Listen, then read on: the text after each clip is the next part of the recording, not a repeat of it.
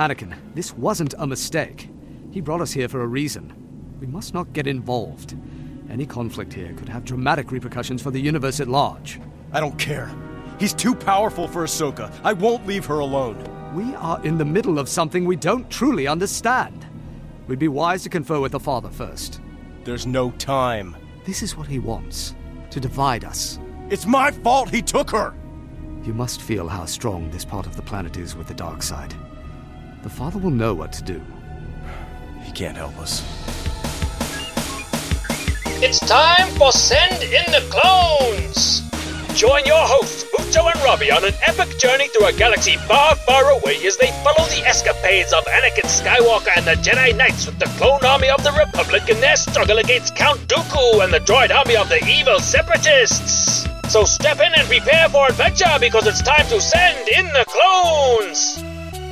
In this episode, still trying to escape Mortis, as Ahsoka gets kidnapped by a powerful dark side being known as Son. So Anakin and Obi-Wan enlist the help of father and daughter to recover Ahsoka, but not before a deadly turn of events.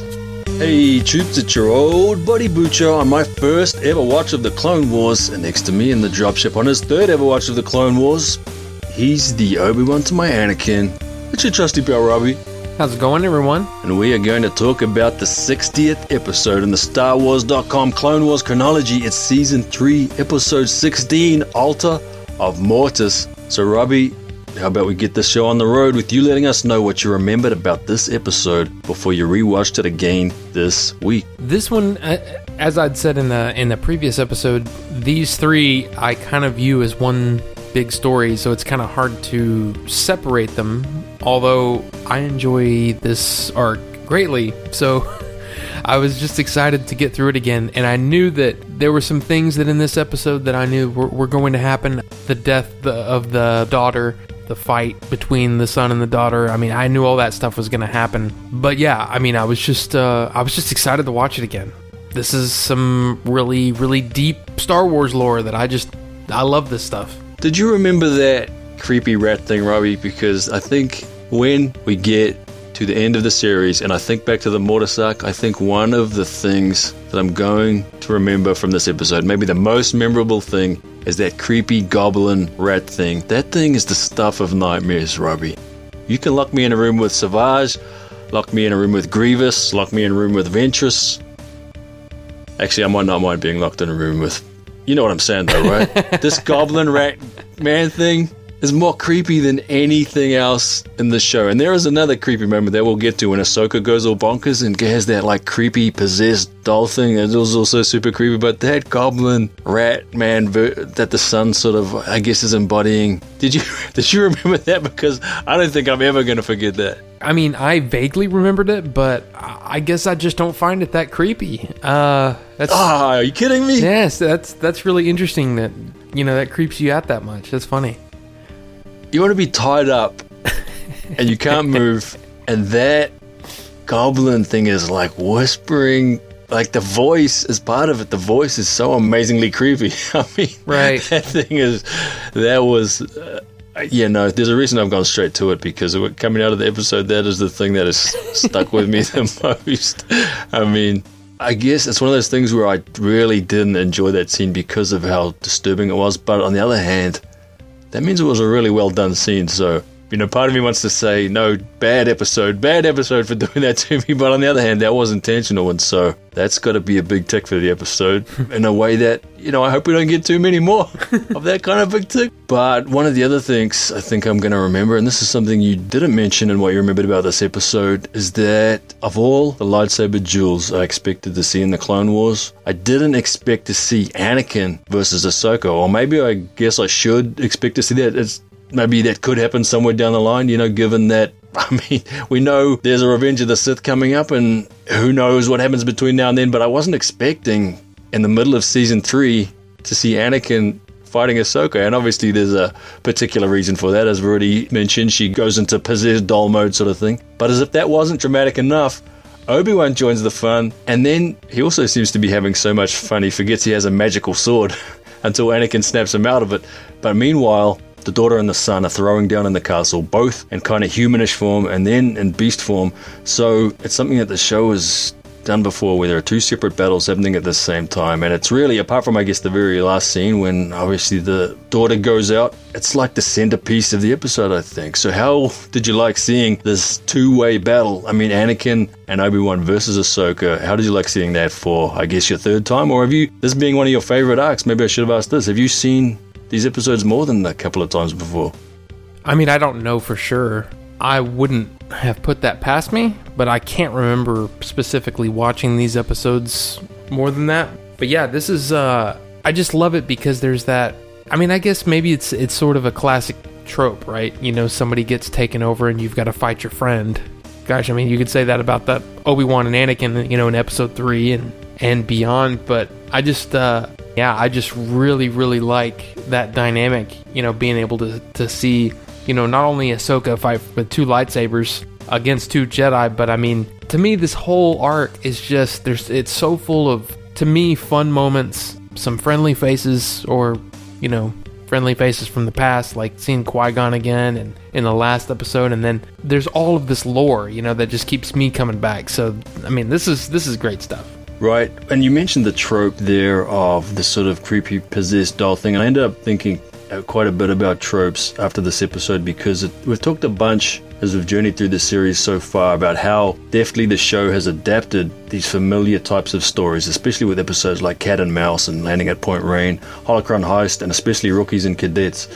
And there was the episodes based on the Alien films and the episodes based on Godzilla and King Kong, right? All of and those all pretty much worked a treat for me. And there have also been other episodes in which that trick hasn't worked as well, and they are fewer and further between. And the only one I can really think of now is Bounty Hunters, which you were more of a fan of than I was. But however much I might have dinged Bounty Hunters, that episode at least felt 1138% like Star Wars to me. And I kind of hoped after the previous episode that this wouldn't happen, but I have to report, and I'm glad that you love this because it seems like we might be about to get a bit of, uh, you know, you're going to def- defend the episode against me having a bunch of questions about the episode, but I just have to report that Altar of Mortis is the first episode which didn't really feel like Star Wars to me.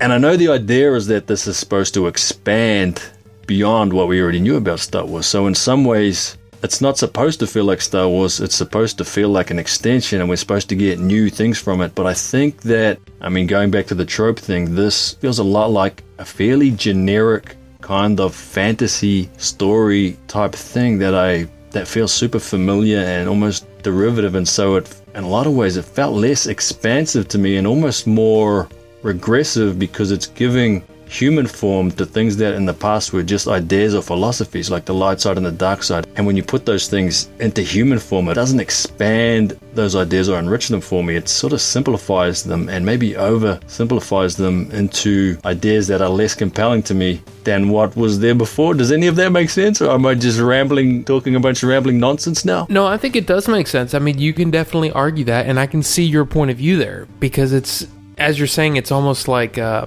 as a regular humans, you know, we deal with that kind of stuff all the time. We have good thoughts and we have bad thoughts. And our hope is that we can sort of coexist and not, you know, be terrible to each other. you know what I mean? I mean, that's That's that's, good hope. That's the goal. So, I mean, I get what you're saying, but I think the overall arc, there's definitely some lessons to be learned.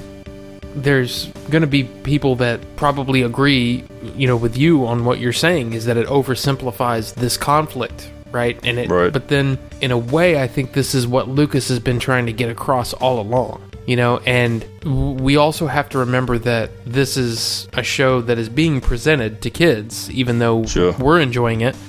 So, and I think in a way, it's, uh, I can almost say that for, I guess, for adults watching it, it may seem oversimplified, but I mean, for me, to not, not as a child, you know, if you, if you view, view this as someone that's not as, uh, you know, experienced and, and in the world and as, uh, you know, w- well, just worldly, yeah, I can, I can totally see that. But I guess that for me, I just appreciate the, the ideas that are being here. And I have to say, I think, and I mean, I hate to say this because it, it's sort of, it almost seems like a, it might seem like a cop out at this point for you know at least for you, but.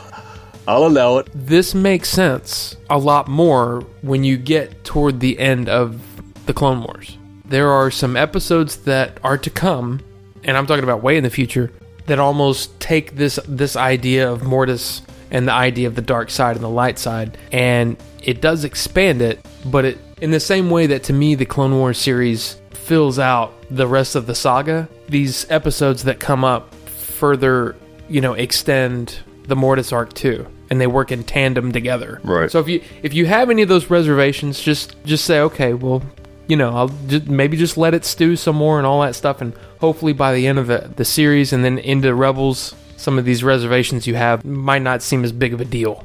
I'll just say that.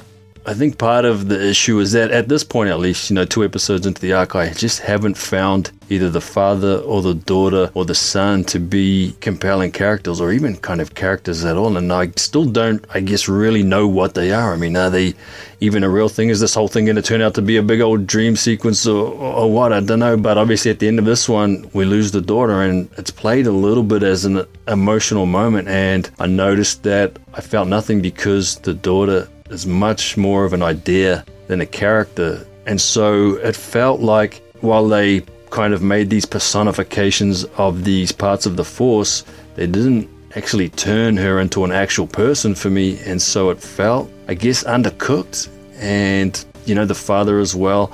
A lot of the things that he's saying and that the daughter saying and the son saying, they don't feel that new or fresh to me. And I, I mean, I think if the idea is that these are supposed to be new ideas and are supposed to expand what I know about the Force and whatever, they feel too much like just ideas from other fantasy things to really have, I mean, being as expansive as as I guess I wanted them to be. And so yeah, I had I've got to live in that hope that when I get to these other episodes that you're talking about, it's all going to click into place. But from that point of view of thinking of the father and the daughter and the son as actual characters, did they ever actually, I guess, come to life for you, so to speak, as characters? No, and when you talk about it that way, I can definitely see what you're saying because they're not fully fleshed characters with motivations and hopes and dreams and all that. They're sort of beyond that. And I'm not giving anything away. It's just that's how I view them. I view them as they are manifestations of the Force. So yeah, when you view them that way, they can probably be a little overly simplistic but as I said, I mean it's it's one of those things that it's so tough for me to explain without ruining Sure. what what's to come. yeah, you're in a tough spot. You know? I'm putting you in a tough spot here. Yeah. I mean, I can only hope that it will make sense later. You know what I mean? I, I just know that from my point of view, the amount of care taken to try to get these points across in, a, in even a base level way is like, wow. You know, for a kid show, there's some. I think, to, at least to me, there's some there's some heavy elements here. You know, there's some uh, there's some big ideas here. But I, totally get what you're saying that that that comes at the expense of being able to identify with characters that are only this and only that. You know, I get it. I totally get it. I just, I just hope it makes sense later. That's all I can say. Me too, Robbie. So do I. Because you know, I mean, this is this kind of episode where I have to try and break down why something doesn't work for me. I mean, you know, you, I go into every episode. Why? I mean, every film, every TV show I ever watch, every song I ever listen to, every piece of art that I encounter, I go into it wanting to love it and wanting to be moved by it and wanting to be completely engaged by it. So when it doesn't, and I have to break it down, and knowing that there are people, I mean, you know, like yourself, and there'll be a ton of other people that love this stuff. It's not that much fun to talk about why it doesn't Right. work for me, but it, you know, we've just got to be honest about how we hit these things. But as much as I say that these three characters don't ever really become, I guess, full characters to me, the son is the one who gets closest. And while there are things like him promising to bring peace to the universe if he joins them, and it's all the same old sweet nothings we've heard 1138 times before, you know. And he's not that great a dude. He's kind of a spoiled brat, you know, or as I've written down here, a spoiled bat winged creature, because that's the, how I amuse myself, Robbie. but he does have this one fun moment that I've noted down when the daughter confronts him about attacking their old man, and he tosses off kind of flippantly in his kind of soft, posh voice. He is just so selfish and was taking too long to die. And he just throws the way he just kind of tosses off this and was taking too long to die was a welcome bit of actual personality and it was a thing for me to grab onto and hope that there is somewhere for this to go at least for this one character the son who you know, like I've said, he turns into that creepy rat thing. He's he is an effective villain because you know I really want to see him defeated really bad. So for whatever I might think this episode for, I think while the son doesn't really f- ever feel fully fleshed out, he is an effective antagonist, and I definitely give it points for that. How did you How did you enjoy the son and his, I guess, what there is of his personality, Robbie? I mean, it's Sam Witwer, so I'm gonna enjoy it. Uh, one of the things that I read about his portrayal of the character was that he was taking elements from other Sith lords. You know, this, even some of the ways that, that he says some words sound like they could come from the Emperor. We'll talk a little bit about Sam Witwer here because you have much more of a relationship with him than I do, and I've listened to interviews of this guy. You know, like I said, I've listened to a million Star Wars podcasts. I know who Sam Witwer is, but not having watched all of this series and not having watched Rebels, I don't have the same relationship with Sam Witwer that you or the other veterans do. Yeah, I mean, he was uh, he played uh, Starkiller in uh, the Force Unleashed game. And it was actually he was actually modeled after him, right? Okay. So I mean, when you're playing that game, you're playing Sam Witwer, Right. Basically, Right. the the model of Sam Witwer. That's cool. Yeah, I mean, which was, I mean, that must have been amazing if you think back. I mean, that's sort of a new, or it was a new thing back then. You know, when when that came out. Now, I didn't enjoy that game because it was. Well, it, it fell into the same trappings that I've talked about before, where you know they turned Jedi into superheroes, and Right. I just don't enjoy that. I mean, I guess the the game was fun to on a certain element, but anyway, I'll just say that Sam Witwer goes on to play some interesting characters in uh, in the Clone Wars. And uh, let's see Rebels and gosh I don't I don't know what Holly's voice he's voiced a ton of characters in this series and future series at least from this point.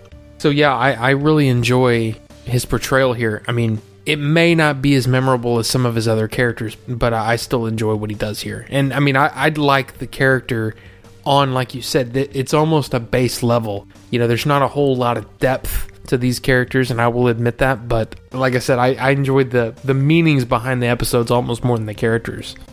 Yeah, whatever issues I had with the character, with the episode in general, was not that performance. That's another plus that I'll give this episode.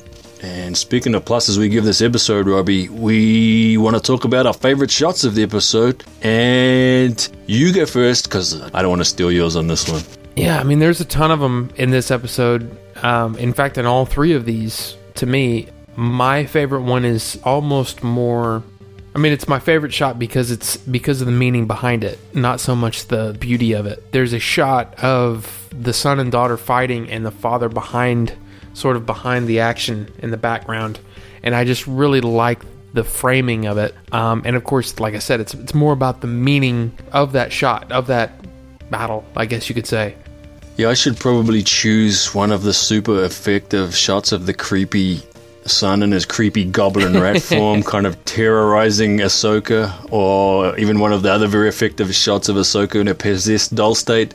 But I don't really want to remember those shots. I don't want to think of, think about those shots again right now. So I'm going to pick a, a simpler one. I'm going to pick the one that's kind of over the old man's shoulder. His daughter's just died, and Ahsoka is back up and on her feet. I mean, Ahso- seeing Ahsoka there lying there, and we, I mean, I was pretty sure that she wasn't going to die in this episode, but still, it was disturbing, man. Seeing her there with her eyes rolled back in her head, that was, no one wants to see that, especially those of us who love Ahsoka. But the shot of the episode was just that simple one, looking over the old man's shoulder, and he's looking up, and we're looking up at Anakin, Ahsoka, and Obi Wan, and that big old tower in the background, and the lightning strikes. And that was a super evocative shot, a quite a beautiful shot. And so that was my favorite shot of the episode. And now it's time to sum up Altar of Mortis Robbie and find out where it sits on that four star Robbie scale. Well, for me, this one's not quite as good as the last one, but it's still really good, and there's still some really, really interesting ideas presented here. So for me, this one is a three and a half out of four. Yeah, I don't think it's going to be too much of a surprise that my rating's going to be a little bit lower in this one, and I, I don't want to rehash the issues I had with the episode, but I will say that I did dig that we got to see Ahsoka looking all terrifying while possessed by the dark side, and Ahsoka throwing down with Anakin, something I didn't expect to see in season three of this show. It wasn't really fun to see while it was happening, but you know, that was intentional, so I got to give the episode points for being effective on that count. I got to count that as a win for the episode, as was obviously. I mean, I'm probably becoming too super repetitive at this point. That goblin rat son trick, that was not a good trick. That was me. that thing's going to stick with me. And even going back to the start of the episode, that aerial kidnap scene where the son turns up and takes Ahsoka, that was a really effectively told piece of nightmarish cinematic horror storytelling. I mean, you feel from Ahsoka's point of view, I mean, we talked about the horror of being carried away by a flying creature when we did landing at Point Rain, right? And those Geonosians are carrying away clone troopers. That is a terrifying, terrifying thing, a nightmarish thing, and it's very well handled again here from Ahsoka's point of view. And we also get the nightmare from Anakin's point of view. He's seeing his Padawan getting carried away by this thing, and he's helpless to stop it. And so it's almost like a dual nightmare. So while I've been hard on some aspects of this episode, there are definitely enough positives to raise Altar of Mortis up above that sort of five out of ten threshold to sit at six lightsaber duels between a Padawan and a Master, or actually two Masters, out of 10. So, far from a favorite episode, certainly, but also certainly not a total lost cause. And that is mission accomplished for Season 3, Episode 16, Altar of Mortis. So, Robbie, won't you please let the troops out there know if they want to call in, I mean, send any sort of audio file or write in and tell me I'm wrong, tell me why I'm wrong, tell me what I'm not getting. How can they reach us? Sure, we are Bucho and Robbie at Gmail, Twitter, and Instagram. That's B U C H O A N D R O B B Y.